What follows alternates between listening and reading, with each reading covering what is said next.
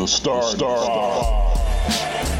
Yeah, y'all already know. Seven the pan. That dude bends on the beat. Yeah. We live in entertainment. Sound change. Crown the kings, homie. This is where it get ill. About to have a tip off live as a tip drill. From the court to the diamond to the track to the big skin flying round the field, starting five forever, keeping it real. If it matters in the world of sports, jeans and long sleeves, they taking no shorts. Hot to death, oh yes, these other sports podcasts live as a bro's corpse. Biz market wave, the starting five goes off. No matter who you cheer for, emotions out the window, they analyzing with clear thoughts. They take it way deeper than the boys ever. No longer got any use for the four letters. The latest news, score stats, and the view from the sideline. Ain't no guideline, it's just the truth. Yeah. No need to dig for a pardon line. It's always in season if people starting five. We going in on three, run the baseline, starting five, get it. We got what you need.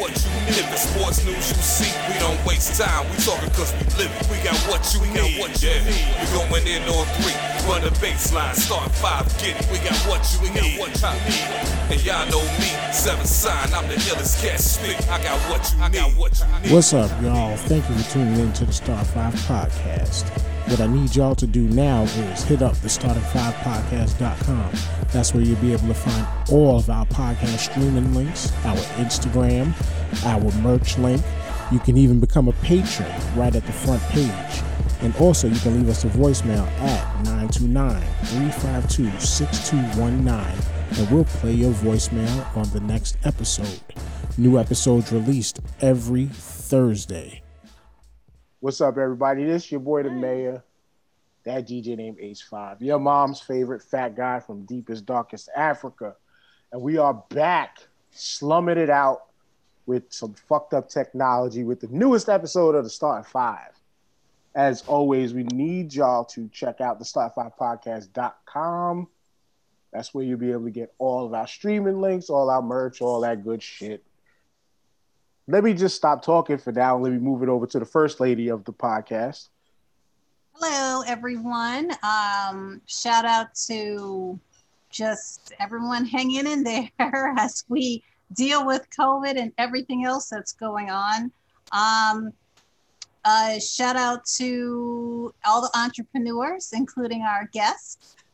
What's up, everyone? My name is Fantastic Frankie, the original fanboy fighter. I cover comics, anime, pop culture, sci-fi, fantasy, and I just connect real life issues and pull out things from the things that we love and kind of shine light on things that may be problematic, maybe something that we should look into further, and create a forum for healthy debate.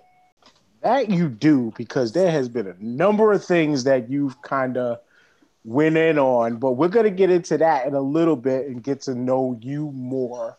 Part of the introduction that I wanted to lay out there was this is a friend that we met via Instagram by way of our crew, the Blurred Fleet, which I'm going to keep it funky and playing on our podcast right now. We need to do more. We need to tighten up the ship a little bit to get things rolling in the way that we wanted to see this vision. But nonetheless, the Blurred Fleet has been an amazing crew of people. If not all of us, if not about 95% of us, are all people of color. We all want to see each other win. And that has been the most important part about the Blurred Fleet.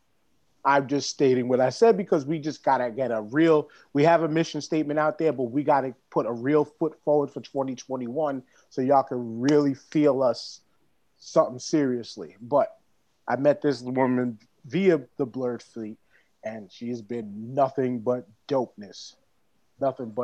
She's got a lot of great things coming along within the years. And I mean, you've done this relatively quickly too. Yeah. But like I said, we're going to put that on hold and we're going to get right back to you in a little bit. Let's just go through some of the BS that's going on in the world today. And I know I don't normally disclose what we're going to talk about, except for when we do have shit to talk about. We don't have much. So I just wanted to go and get y'all opinions on This thing right here, first and foremost, y'all seen the controversy behind Meek Mill giving these kids $20 for water. Has any of y'all heard that news recently? No, what happened? He's catching flack on the internet because of who he is. You know, I guess he's a millionaire rapper, big money rapper, Meek Mill, pride of Philadelphia. We all know that he was, you know, incarcerated for popping a wheelie in a video shoot and was harassed by a judge who had it out for him because he didn't do a feature, blah, blah, blah, blah, blah. I believe he was in Atlanta recently, and there was a group of like 5 kids that was like out there in the street selling waters. And he rolled down his window a little bit, but the problem was is that he recorded it. He did the whole do a good deed, but it didn't happen if it didn't happen on camera. And so he recorded the video of him giving these kids $20 for water and then telling them to split it amongst themselves. And the internet has gone in an uproar about him, Meek Mill, the big money rapper, only giving these kids $20. And my problem with it is people need to stop counting other people's pockets, first and foremost. Second, what if that $20 ended their kids' day, those kids' day, and got them off of the street and have them like, yo, we sold our last water and we made $20 for one water. But the biggest problem is I don't get why people are counting this man's money or assuming, oh, you did a good deed. Well, you should have gave more because you make so much money. Frankie's hearing stuff like that, it just makes zero sense to me. Yeah, yeah, that seems pretty odd to me. I guess a couple of things I noticed. Yeah, he's a stunner. So, like, it's on that Virgil tip where, you know, it's like you're flaunting it, you're proud of it. And also he calls a lot of people to action, right? Like he's always speaking to other celebrities, like you should be giving more money, da, da, da, da. And like, honestly, $20 is nothing for no one anymore. Like when I was a kid, if you gave me and my crew $20, yes, that would change our day. But now, no, like what's $20 getting? Like there's no 50-cent waters, there's no 25-cent thing. So I don't think that would end their day. I just think that he talks crazy. The fact that he actually filmed it on some proud joint is like, I would definitely clown him. I would definitely clown him, but I don't think it erases all the work that he's doing, you know, for reform, for parole reform, and the way he's speaking. But I just think it's jokes that he's always the first one to be like, I got mad money. How much money are you donating? How much are you doing that? And then he's not doing much. So maybe that's where the outroar is coming from. Yeah, that I can see that. I personally would say if there was any problem in this, it's just the recording it. Right. Like, why do you have to do the good deed on camera? Like, and unfortunately, the times that we live in now, it's like it didn't happen if it didn't happen on social media. And that's the ridiculousness behind it. Is it didn't happen if it didn't happen on social media. I mean, but still, like Katara though, I mean, okay, it was only $20, but these kids made $20 for one water. No, it's, you know, like I was saying, it was the first time I've heard this. It's good that he did that, you know, because it's like over 100%. They made a profit for it. That's good. I don't have an issue with it, except that he videotaped it. Granted, right. You know, if he would have just gave it to them and went about his business, it would have been, nobody would have been in, you know, it would have been, then those kids would have been happy and they would have left. It was, that's it. I think just like you mentioned, the point that it's, people are videotaping way too, or putting on stuff video way too much. That something like that, don't video, just give it to them and move on. I know that a mentor of mine challenged us a few weeks ago, like last month, to give and not say anything. she challenged us. I think it was for a few days. And that's what I did. I didn't take anything from it. They wanted, you know, I gave to this fundraiser, and he said, oh, well, do you want a ticket to be entered into the 50-50? I said, no, just take it and move on. And I think more people should do that, me included, you know, but yeah, more just do that and move on, because it's, you see, it's turning into something it's not. Granted, people shouldn't be up in his business, but at the end of the day, just do things in silence. More people need to do things in silence, and it'll be better. Yeah. You know. Yeah, go ahead. Yeah. Yeah, just to play a little bit of devil's advocate. The issue with celebrities is that we call them and need to see what they're doing or they get canceled, right? So we saw that with just in general, like if we don't see you being philanthropic, if we don't see you giving back, then instantly we're going to call you, like, just everybody's going to cancel you for that, right? The George Floyd movement was the best example, because they were calling out like Kendrick Lamar and stuff like that. Like people who have been dedicating their career to awareness, they're like, well, what are your thoughts on Black Lives Matter? What are your thoughts on this? So like on that same token, like it almost feels like, especially to celebrities, they're like, yo, if I don't record myself doing these deeds, then it's part of my job. If I don't, then people won't like me, and then I won't be able to sell record, you know, all that stuff. Right. It just goes with the image, the exposure, the, you know, posting 1,000 times a day. So try to be seen, like getting that reach out there. So where, yeah, it is that double-edged sword of like, just do good. Like Atara just said, just do good. You don't have to tell the world, just do something good. Or, nah, I need everybody to see doing good. Which, you know, to be honest, there's really not much wrong with it. It's just kind of the optics to what you said earlier, Frankie, of this is a guy who, you know, at one time in his music videos was always biggest chains, how much money he got, this, that, and the third, blah, blah, blah. So that's why the optics of it, of you just giving $20, like it can look bad, but still, this is young kids who, guess what? He gave these young kids maybe an opportunity of meeting a celebrity one time in their life. Right. And they can carry that story and say, hey, yo, this dude gave us $20 for one water. You know, so it's like, sometimes it's How many kids were there? I think it was like five. Maybe, I think they said five kids it was. Yo, that's even watch the video. They got five. Yeah. Well, $10 each. Like, like that's jokes, right? Like he acted like he blessed them. And really he's like that old auntie who hugs you and put the rolled up 20 in your hand and says share with your friends. Or yo, that's jokes. Yeah, that is jokes. The rolled up $3 to make it feel like 10. Right. That changes the game. That if it's five kids, that's jokes. It says split it. Let me get you out the hood. You know, that's jokes. Yeah. Nah. He can't save the whole community though. But shit, I just look at it like, yo, at least he still did something good. Like it's still you did something good. Yeah. But it's just millionaire rapper. $20. What's $20? You know, but let's keep it real too. How many of us actually carry cash on us? Well, rappers do. Yeah. Actually, being like a single person myself, I guess I can still call myself a single mother. I do debit. I don't carry cash, maybe a few ones, that just because of safety reasons.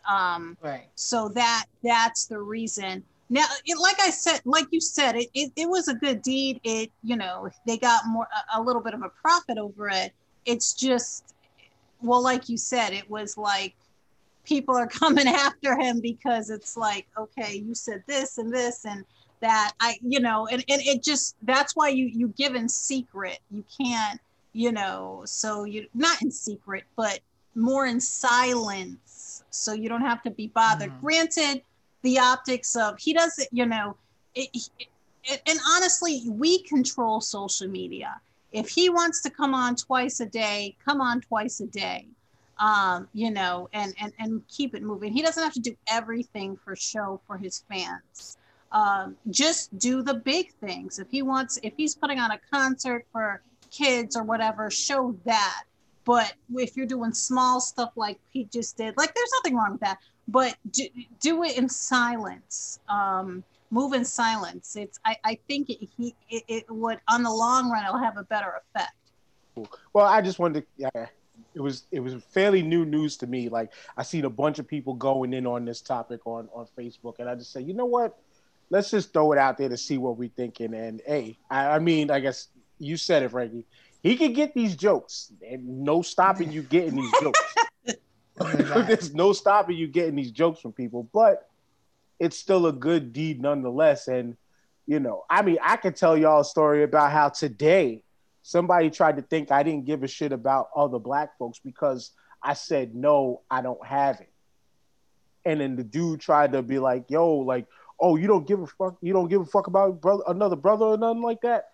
I said, now, really, I was just like, I had it, but he came out incorrect in the beginning. But as soon as he said, I don't give a fuck about another black person, I pulled my mask down and I said, hold the fuck up. And I, dead serious, like, if you ever see this face again and you think that I don't give a fuck about my people, go fuck yourself. Now, because just the way you came off incorrectly, now I definitely mean no. And I sounded very, very harsh when I did it. But point is there's a way you ask.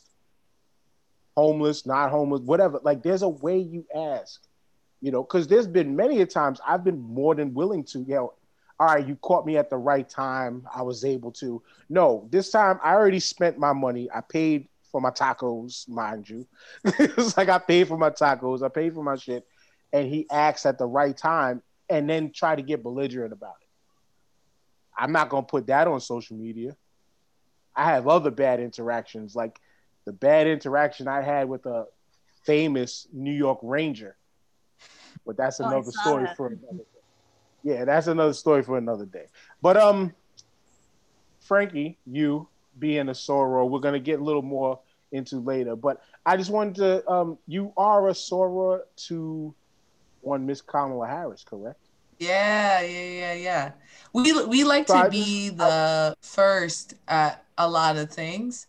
So it took me by no surprise when an AKA was the first woman to be vice president. You know what I mean? That's just like, just informed for us. So because we've done ran the gamut on this, but I want to get your opinions on how do you think things are going to now turn around under this Biden administration, plus on top of the factor of we still seeing how the Republican Party, they just did like a show of face or power recently where the House and the Senate Republicans are still not acknowledging this win thus far. Mm-hmm. What's your thoughts on that? I mean, they can pout all they want. He resoundingly won, right? If it was closer, I'd be a little bit more nervous, but I'm not quite nervous about that. I think one or two things will happen, and I'm afraid that it'll be the first thing, which is, you know, nothing, right? Nothing bad will happen, but nothing good will happen. Nothing will really be overturned or changed. And the reason why I think that is because, like, Joe Biden really didn't even want to be president or run for president, right? The first time they asked him against Trump, he was like, bro, I'm old. And then they asked him when he was older, and they're like, bro, you're the only one who can win the entire country. And he was like, I guess. So I feel like either one, he won't do anything, or they'll at least turn around the worst things and then leave it at that, right? There'll be no meaningful change in the direction that we want in terms of the healthcare, the loans, reparations, whatever. But what also may happen is Joe will retire either halfway through his presidency, or won't go for another term, which I think is very likely, because to be honest, if Joe Biden runs against any other Republican, maybe even Trump again, he's toast. He's toast. So, I mean, if he, I actually hope he does step down maybe in 2 years and we get to see what Kamala has to offer. She's fiery. She is still centrist. She's a centered politician, but I do think that there's a lot of change that she's looking to do. Or I hope that he has a Senate that starts shaking. You know, AOC is rising. She's still too young to run. But I think that'd be dope as well. So see now, Katara, they say great minds think alike. They say great minds think alike. And how many times have I said on this show here exactly what you just said, Frankie, where I personally too think Joe Biden is going to get to that age where crazy Joe is going to kick in and it's going to be like, yeah, he got to go. And yeah, I do see, like you just said, halfway through, at least halfway through, we get our first woman president by way of this. So I was going to ask you, how sick would America be to know the first woman president was Black? You know, when it comes to sexism, do you think it's racially charged or it's just they don't fuck with women? I think these people just, they don't fuck with women, but I think more or less they're more afraid that it would be a Black woman. They've been saying Kamala not even Black. This is true. Other Black people were saying the same shit. Yeah, I have a few things to say on that. First of all, that's silly. Her dad is Black. His ethnicity, y'all know what I'm trying to say. Ethnicity, yeah. He's from Jamaica, but he is Black. So that makes her Black, thanks to the racist white people back in the day with that one drop foolishness. So she's Black. Number one. Number two, I wanted to get back to your point. He didn't want to run. Biden didn't want to run because his oh Lord, his son passed away during the time of Hillary and Trump. Then then he had second thoughts because you probably saw the foolishness of Trump. I do think he's going to. Well, first he has to get the country back on track thanks to 45. But I do think he'll do some good things. Now, do I think he may step down in the middle? Oh yeah. I'm hoping he does that because and like you said, you know, she is fiery, Mr. Vice President. I'm speaking everything, and then everything else she did in the Senate. You know, she's a force to be reckoned, and we can get a lot done if everything happens, the runoff goes in the Democrats' favor, we can get some stuff done. Right. We can get stuff back on the track. You know, it even with his picks, and I know we're going to get into it, so I'll just be brief. His picks are, a lot of it is a lot of experience, or some are experienced and retired, because they have to get the country back on track, and those people are good at doing that, or those people have that experience. So you see a lot of cleaning up, but it's going in the right direction. And if everything is, you know, it sets up other people to run, be it AOC, be it somebody else, it sets up other Democrats to run if they can get this right now. If that makes any sense. Yeah. It makes total sense because, yeah, this is, I just looked at this whole election time as, let's get this circus clown out, or as JP calls him, the orange orangutan devil. Let's get him out the door, and then we could try to shape and mold this thing how we see fit. But again, I still go by, Frankie, I want your opinions on this notion. Government doesn't truly represent the people, and I mean that by way of age. I think that they got to find a way to start getting rid of these career politician slots to where the government needs to start representing like that medium age. And I would roughly say between 21 to 50, the generation that's going to actually live through the law changes and policy changes that these people would make. Not getting laws and stuff and policies done by people who, again, are still alive from like the civil rights era and still trying to correct shit from then. So like, what is your thoughts on something like that when it comes to, like I said, I believe politicians should look more like us, be more within our age ranges. I don't think you're in my age range of 40, but even in your age range, you know, I think you get what I'm saying. I just want your thoughts on that. Yeah. So besides president, correct me if I'm wrong, I mean, no one has a base, right? Like, I know mayor doesn't have a base, the House of Representatives, you don't have like, you can't be, you just have to be 18 and a citizen. Right, I believe so. A lot of that is that we're not running, right? AOC showed us that if you talk to your people and you like, yo, let's get up in here, yo, AOC had no real funding and stuff like that the first time she ran. She did some guerrilla type, she was like a waitress at that time, right? She was doing like guerrilla campaigning, right. And it worked. We were receptive to it. In New York, she did it in a place where no one knew, you know, it's not like she's in no town where there's 5,000 people and they're like, oh yeah, I've heard of Alexandria. It's in a place that most of the people in her district don't know her, don't know of her, blah, blah, blah. And she was able to shoot it. So a lot of that is on us. Parkchester, yo. Parkchester in the Bronx.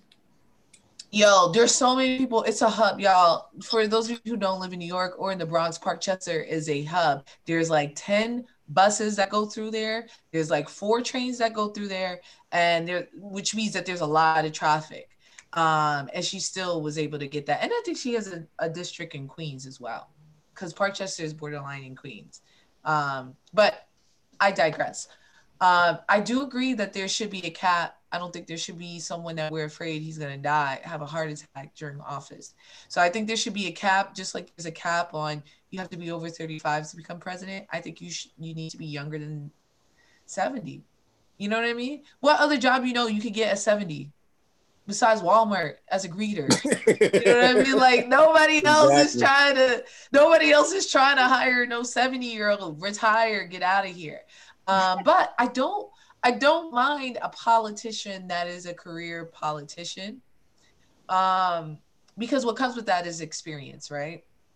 So if you get too many newbies, you don't know the nuances. Sometimes I need some of that dirty stuff, especially with foreign affairs. You don't want so many new people in there running our government. I think there should be like a hierarchy in the way that you move through there. And I also think there should be requirements. I don't think an actor who has no experience in politics should be able to become president or governor. You know what I mean? It's the same way. I love Arnold, but the same thing. I maybe mayor, you know, but like I said, just build yourself up. So I just think there are some parameters there that should be there. And the reason why it wasn't there before is because when our government was created, it was back in like when Hamilton and them, it was the Wild Wild West. It was not that many people here. It was all their homeboys. There's only a certain amount of people who could actually read and write. And those were all the people, and they're the ones who structured it. And now that we're in a totally new world, I think it does need to be revisited. Right. And going back that far, life expectancy was way different. That definitely people were eating out of lead. Right.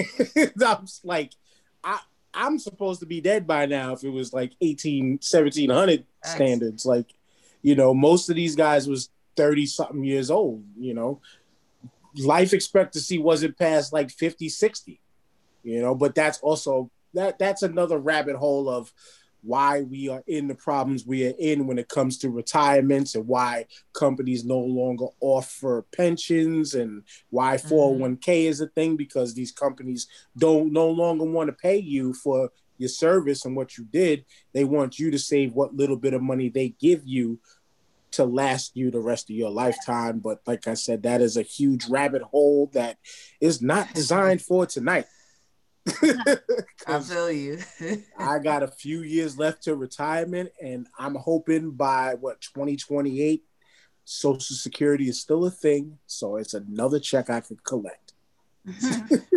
Probably not. You better get that Roth IRA.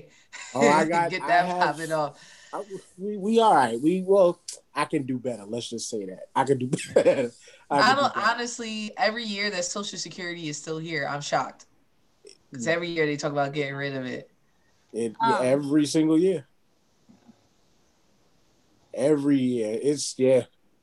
Yeah, I can guarantee that by the time my kids are close, it's not going to be a thing. It's not going to be a thing. And actually, I said 2028. I can retire by that time, but I'll still have a gap that I got to fill because I'll only be about 47, 48 years old, retired. So I still got a whole gap between then and 62 to fill, but it might be gone by that time. It might be gone by that time. But yeah, like I said, it's too big of a rabbit hole to go down. But it's time to go down this rabbit hole that is, and pause. But that is Fantastic Frankie. We need to know. Let the people know where you're from.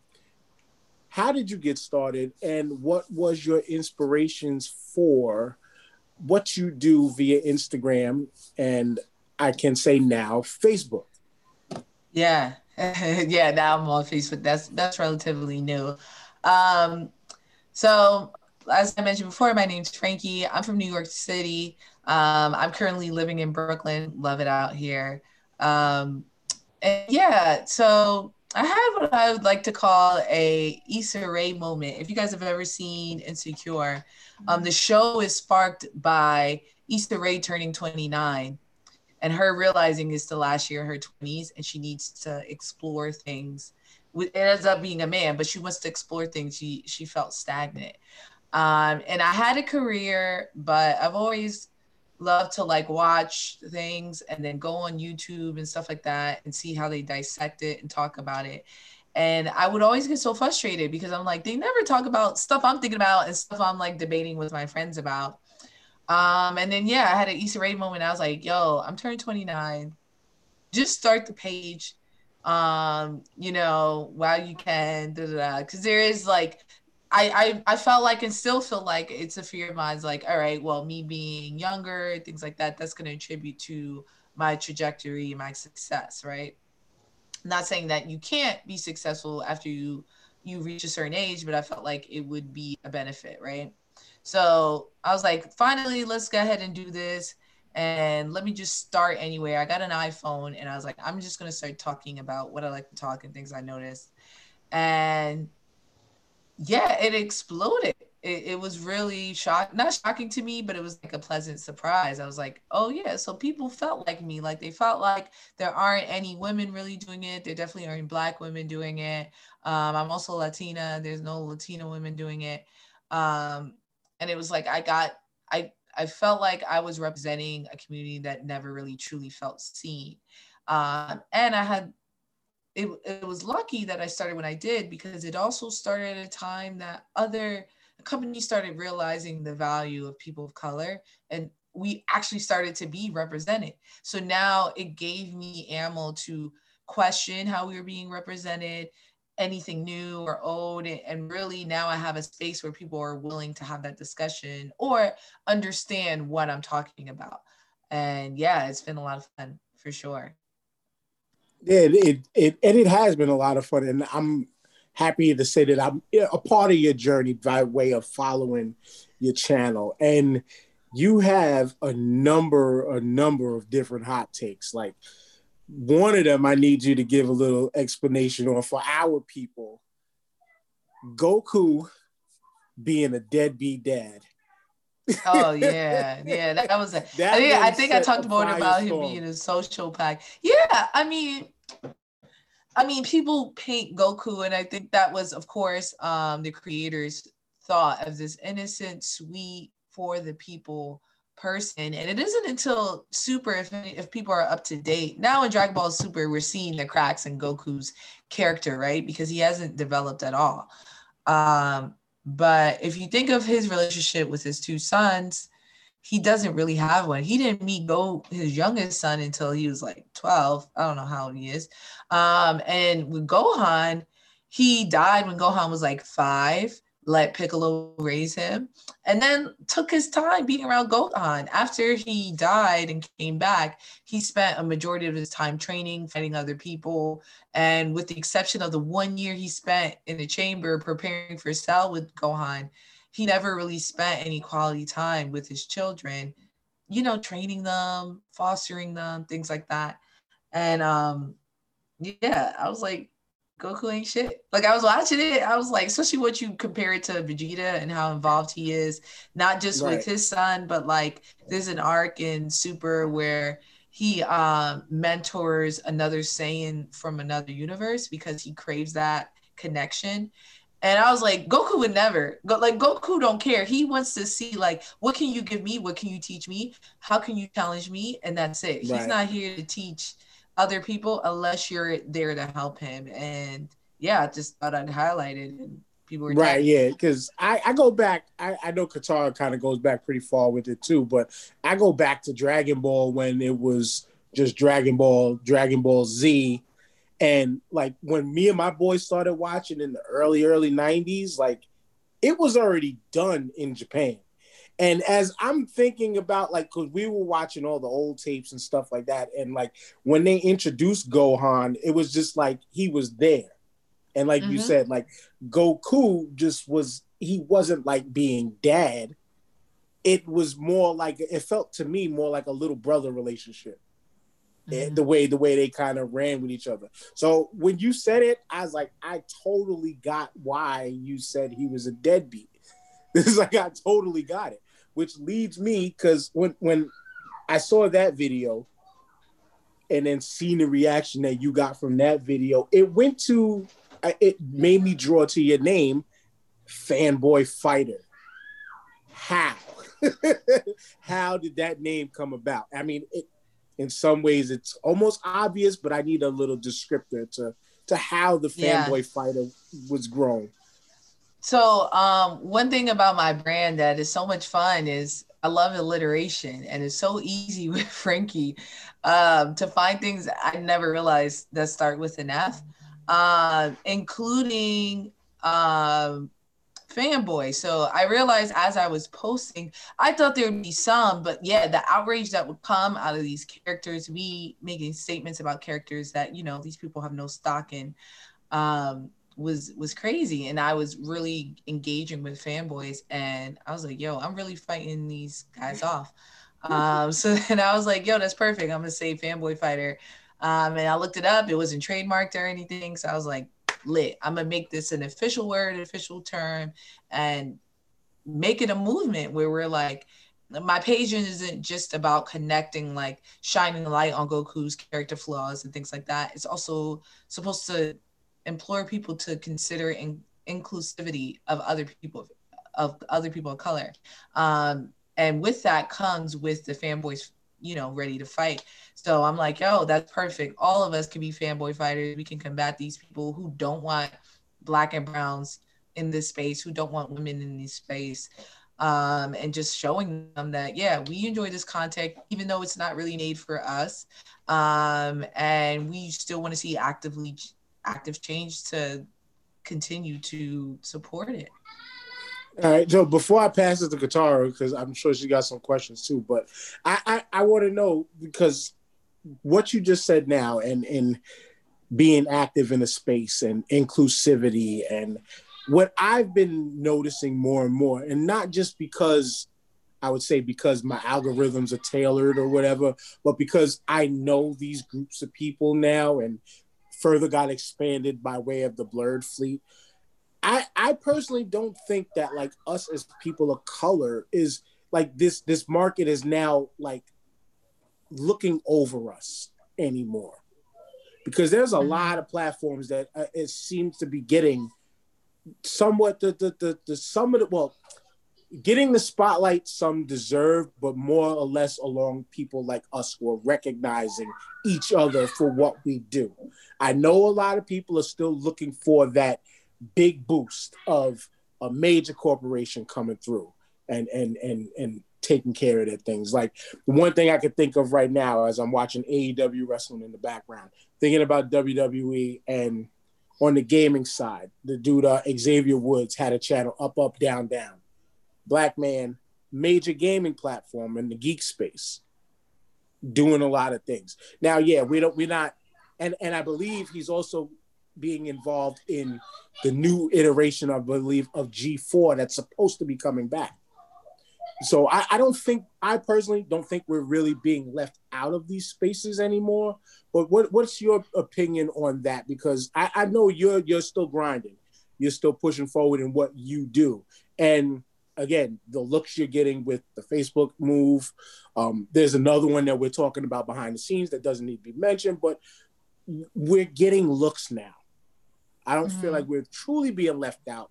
Maybe where I could see is, as far as content creators on the bigger scale are still adding characters of color in like drips and drabs, but we have people that are creating outstanding characters of color. Like, shout out to our people at Concrete, you know, that's Blurred Fleet also. Yeah. But what's some of your thoughts behind like something like that? I think we're getting nods.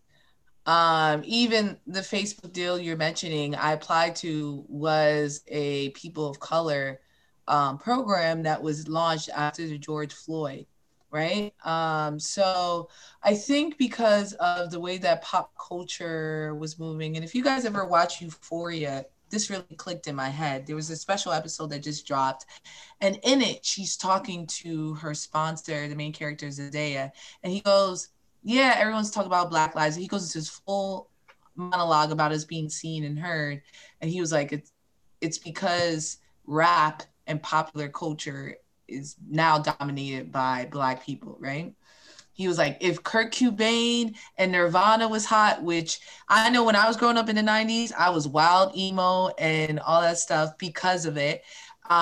Instead, it would be Depression Matters. Right? And instead they would be making these steps, right? These olive branches to help people who are dealing with mental illness and stuff. So yes, I am grateful for the recognition I've been getting and seeing just some of my friends be recognized and seeing more inclusive content. But some of it is because of who we are and who we follow, that's what we're seeing. On a grand scale, we're still just a drop in the bucket. And I don't think I'll ever be comfortable with or say like, yo, we're doing better. I do see that we're starting to do better, and I do have to say that. But until I can post something or a movie can be put out with all women or Black people and they don't call it a Black movie or a feminist movie, I don't think that, you know what I mean? I don't think that I won't feel that full victory. Yeah, I totally get you. It's, we're there, but we're not there yet.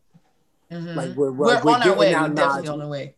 Yeah, it's on the way. I mean, and that it's on the way. It also kind of ties to just reality. Like, they're afraid that the tides are changing when it comes to the population and who's the minority, who is the majority. Like, so it's going to be something that I can say my kids are going to eventually benefit from.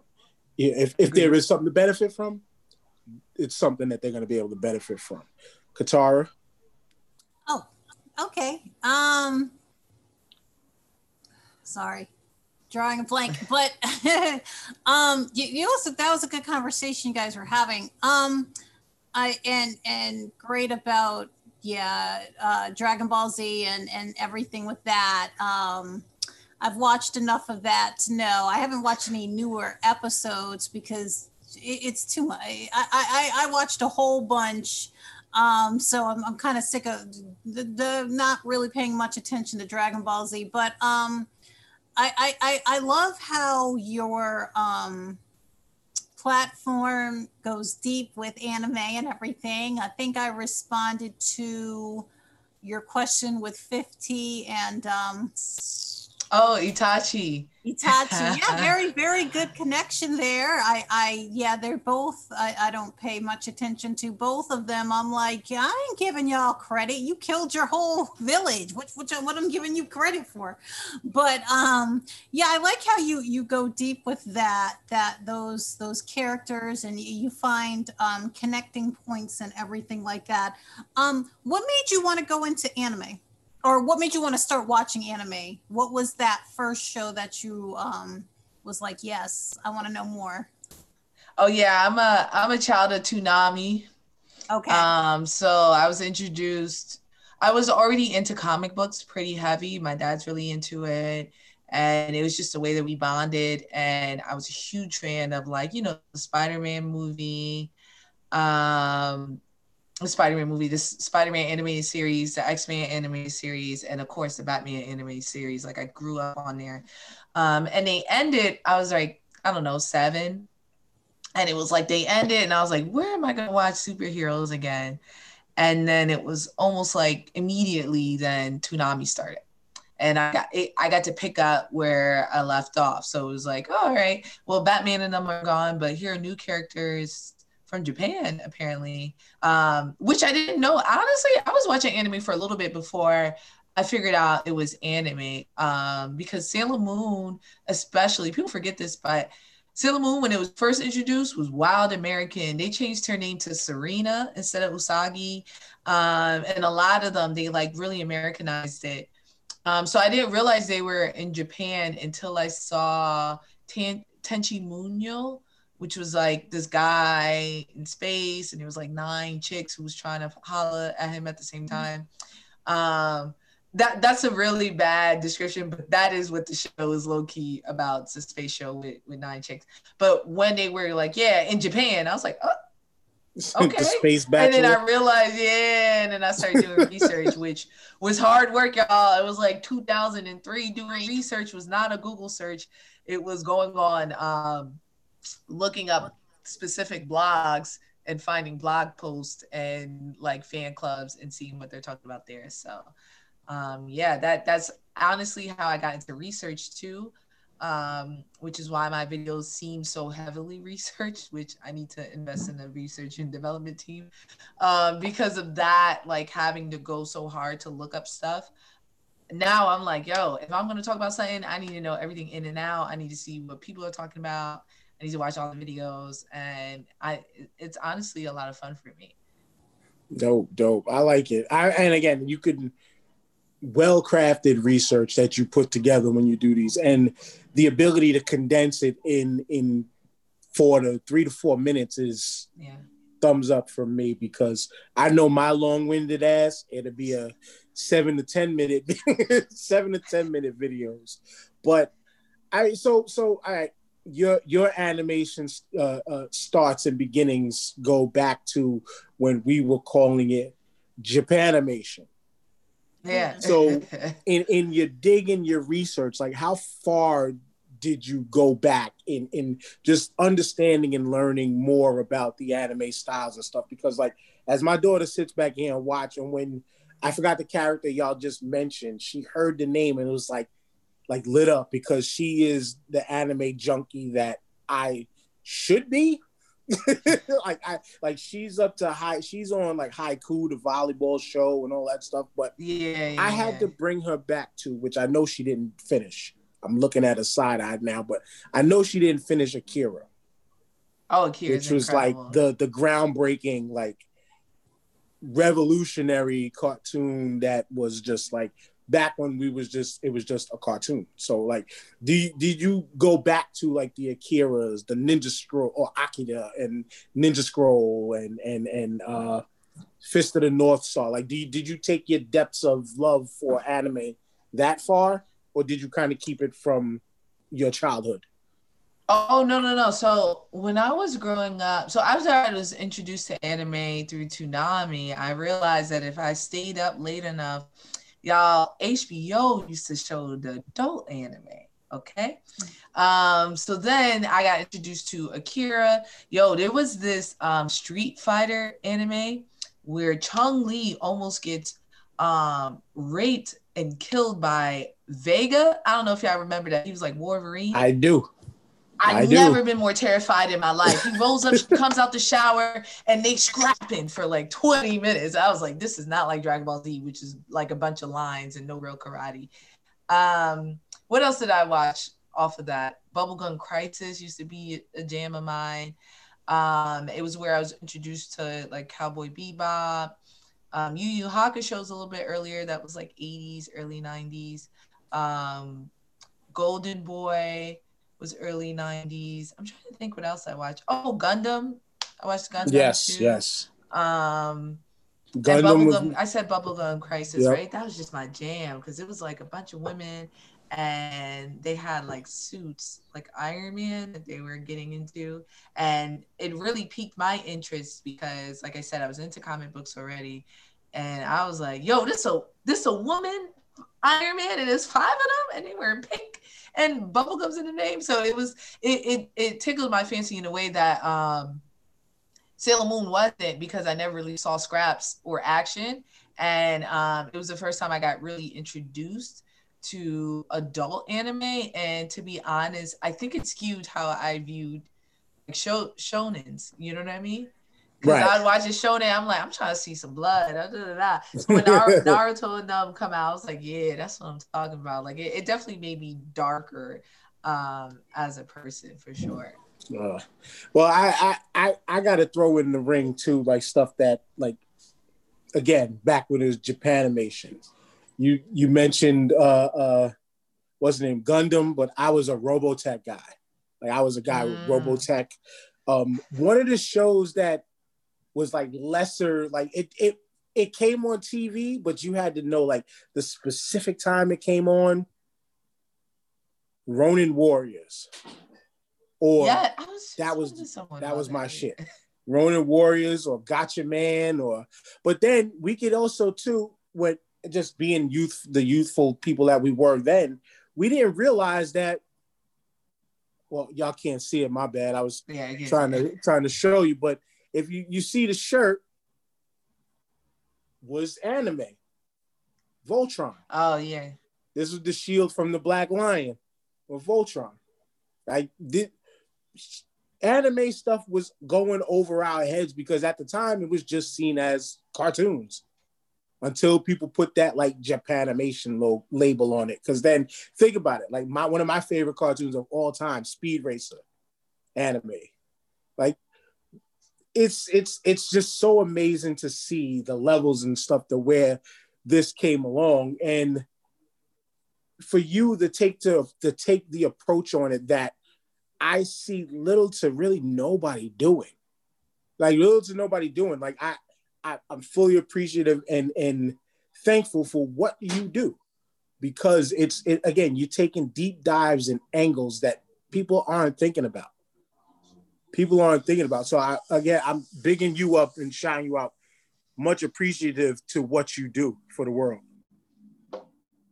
Yeah, you definitely got to be a little sick to go in as deep as I do, because it comes with a lot of slack and it's a lot of work. You know what I mean? So I understand when people are like, not that many people do it. I was like, yo, because it's not an easy journey. Like, you know what I mean? Like putting yourself out there in that way, even like, a lot of my peers who are women, you know, they are definitely challenging in a different way and doing more like reportive, maybe they're not as crazy as I am. And you know what I mean? And they're still seeing success. They're still doing well. They're still putting out great content, and they're doing it with a third of the headache that I'm getting.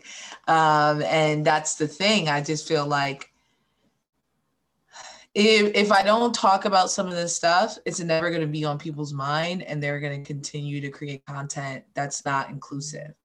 But by creating this discussion, it puts people in the thought process, and people start to notice things, and it piques their interest where like a Mr. Popo should never be drawn again, you know? Although they did just draw Sister Chrome, but still, things like that. You know, we should slowly be moving away. I'm that asshole that actually still wants to buy that Mr. Popo T-shirt because I'm that petty with the, you know, you seen the shirt was just the eyes. Yeah, that is kind of fire. I'm not gonna lie. If it's just the eyes and his lips, that's kind of fire. I'm not gonna lie. And he's a pivotal piece of especially like my generation, like 30 to 35. It's the pivotal piece in our childhood, in our teenage years. So even like people like, you hate Dragon Ball Z. I was like, I love Dragon Ball Z. Just because I challenge the characters don't mean I don't love it. It shaped my childhood. I watch every new episode that comes out, things like that. I always want to see what's going on because it is what introduced me to manga and anime. But yeah, it's definitely, I would wear that same Mr. Popo shirt. Is what I'm saying. All right, cool. So now I won't feel bad when I get it. Yeah, that might be my birthday present to myself. That's how fire, would you say? Dope. But yeah, now and that's another thing too. Like everything ain't Dragon Ball. Like that, I know that's a lot of people's go-to is Dragon Ball, especially Dragon Ball Z. I'm personally a Vegeta guy. Always have been. Always will be. But again, the levels of anime just run so deep that you're going to be able to create content for good. Like you've niched yourself a lane, and that's why, like I said, that's the beautiful thing of what you do is that's that you've niched yourself a lane, taking deep dives that you can take. You can do a whole series of shows. I might be dropping a little something that hopefully nobody tries to steal, but you could take one episode of a show and break that down for a whole series of a podcast and find little social cues out of one little episode or something. So like I said, you set yourself apart in a way that I see further and further growth for you. That is it. Again, I'm glad to be a part of this journey by way of the Blurred Fleet. I'm glad to have had you here. We need a do-over because I said we were going live, but so people gotta ask you questions. Damn technology. But we're gonna have you back because again, I love what you do. I know the Blurred Fleet loves what you do. And again, I've told you in personal conversation, we need to see at least one person win. I think it's your time right now. Oh, thank you. I really appreciate that. And again, I hopefully with my power and what I could do and us with the starting five, like, you know, I know besides just me and Katara being here, I know I can get my other brothers behind this, but we got to help the fanboy fighter continue to fight on for years and years to come. And thank you for coming on. Katara, I know I'm almost closing it out, but do you have any other questions for Frankie? Let me see. I'll ask you an anime question. Oh, yeah, this is anime question. So we're going deep, everyone. Well, this is one of the newer ones. What do you think about Noblesse? And I know I'm saying it wrong, but I'm saying it. That's what I'm calling it right now. I actually haven't seen it. Do you like it? Yeah, I do. I think I saw the preview to it that came out a year or two ago, and then this is where it takes it right back off. Okay, let me see. Let me ask you another one. Have you seen Jujutsu Kaisen? Kenzin? No, I haven't seen that one. That one's fire. That one's good. Okay, I'll ask you one that's older, probably Inuyasha, and then right now they have their daughters coming out. Well, without giving much away, what do you think of Inuyasha and the newer one? You know, I haven't really gotten into the newer one. Like I've been trying to watch it, but to me it's not as compelling. But I'm also not someone who's a fan of Baruto either. You know what I mean? Like I like a good spinoff. Or like the good children of it and stuff like that. But for some reason, well, definitely the Inuyasha spinoff is more of what's the word I'm looking at? It definitely is closer to that magical shoujo, magical girl type thing, which has never really been my scene. Inuyasha itself was borderline a shoujo with the screaming and the love and stuff like that, and they kind of took it to another level, and that's not what I'm here for. I want to see carnage. I want to see some crazy stuff. So instead, I've been watching more like God of High School. I just finished that. Fuego. The first time I watched it, I was a little confused. And then the second time I watched it, I had to rewatch it, and I loved it. I was like, all right, you just gotta really pay attention. Jiu-Jitsu Kenzin is definitely something else that I think is fire. I'm trying to figure out what's going on with Attack on Titan, which is a good show, but very, very complex. Yeah. And yeah, I'm just prepping because in January, Dr. Stone, Promised Neverland, and I forget what the third anime and Attack on Titan will definitely all be running at the same time. So I was like, y'all hate me because it's just so many things that I need to pull from. Mm-hmm. And close to what the mayor was saying, I'm starting to do these like fast, reviews per episode. So I'm very excited and anxious about January. I almost left out. You've been doing a lot of reviews on The Mandalorian. Yeah, how is the reception to those have been? Yo, people like it. The most recent one that I just posted, people are in love with. And I think it's because, one, it was an action-packed episode, but I finally just said, fuck it. It was like, I'm going to just talk like I talk at home. And people are definitely receiving that more. And me doing a quick review, me talking about people getting clapped, and stuff like that. That's what people want to hear. So yeah, the Mandalorian space and the Star Wars space is definitely very receptive. The only thing that I would say is that it's such a huge universe that I'm not 100%. I don't know everything, right? There's comic books, there's movies, there's cartoons, there's books, there's universe logs, and I sometimes I just feel behind, so I don't feel as comfortable doing hot takes and stuff like that on Star Wars as I do with anime, where it's just a manga and one anime, right? Because even with comic books, there's some characters I won't address because it's like, I need to know every variation of that person. I need to know everything, that character in and out. And with comic books, there'll be like 8 universes, 20 reboots. And I'm like, dang, I gotta know it all before I say something wild, No, for real, because that Star Wars universe, I mean, I forgot what age I was when I learned that there were books first. And the 12 books was already out before, I think, the first 6 movies were a thing. But I think like all 12 books to know, like, okay, we're only up to now, what, 9 movies? Or no. Well, the books. Well, yeah, we're up to 9 movies. And they're still not caught up to the books yet, I believe, technically. Well, so I thought the movie started it, right? The movie started before the books. And that, and actually the authors had to get permission to write about Star Wars. So it's and there's there's tons of books, tons. So if they're trying to base it on one type of book, it's yeah. Star Wars is real complex. There's a lot to and follow. Then the Clone War cartoon takes that to a different kind of rabbit hole, which I believe that's where the Mandalorian kind of is now. Because I did see, like, I'm not in tune yet. We talked about this. I'm not in tune yet, but I did see that the Ahsoka Tano character came in, and that is clearly from the Clone Wars saga. The Clone Wars takes place before, during the prequels. The Mandalorian takes place between episode 6 and.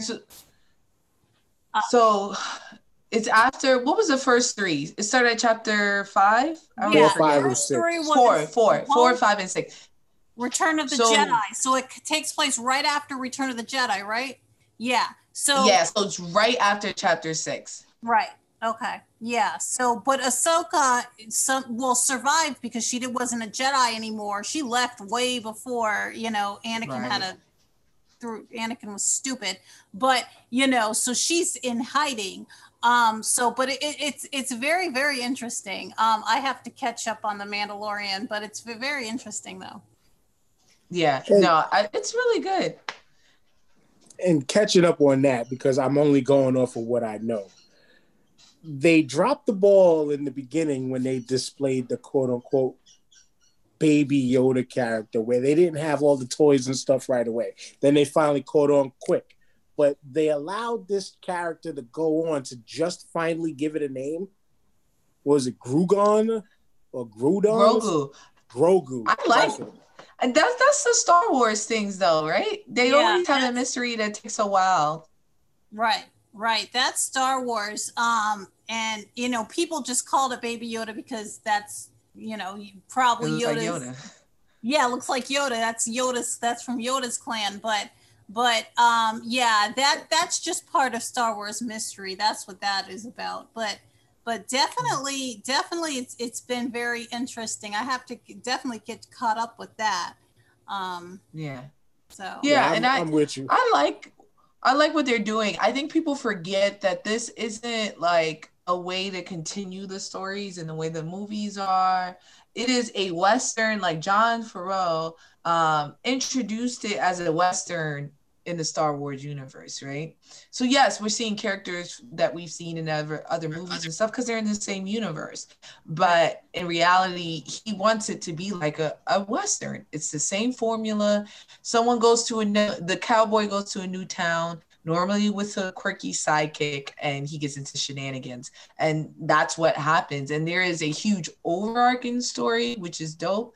But I'm really liking, honestly, season 2 is really shaping up to be really, really good to me. And I love that they figured out, like you said, that Baby Yoda is really it. So you're starting to see a lot of personality from the Mandalorian, which, let's take a moment to say Pedro Pascal never shows his face, but he's able to give us emotion. And I think that's such a great actor's feat, right? Like through the inflection of his voice, his body language and stuff like that, you can feel his emotions. And I think that's incredible. And then he's working with a puppet most of the time and he still sells those scenes. And I think it's great. That's a hell of an acting feat to be able to play off of a puppet in a mask and display and convey emotion. Like that's incredible. And I think you sold me to finally press play on it. Full transparency.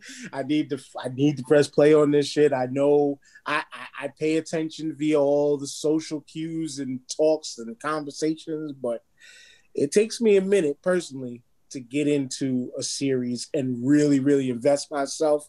But again, for everything that I've noticed that has been going on, it definitely looks like it's worth watching, but you're talking to a person that still has to watch The Wire. Take my black card if you want to. No, The Wire was great. And I got caught up in the second season and it took me a long time to complete it because the second season is really hard to get through, but it's really important. And then after that, it gets fire. So yeah, I definitely recommend that for you as well. Well, that's all right. I gotta watch it because as I was talking to somebody today, it was like there's actually people from Staten Island in The Wire. So, you know, I gotta check for it. And you know, in my love-hate respect for my borough, but man, it is what it is. But anyway, it's time for you to give final shout out, you know, all your social medias and all that stuff. And like I said, you will be back because I said the live, you deserve the live, and we need more people.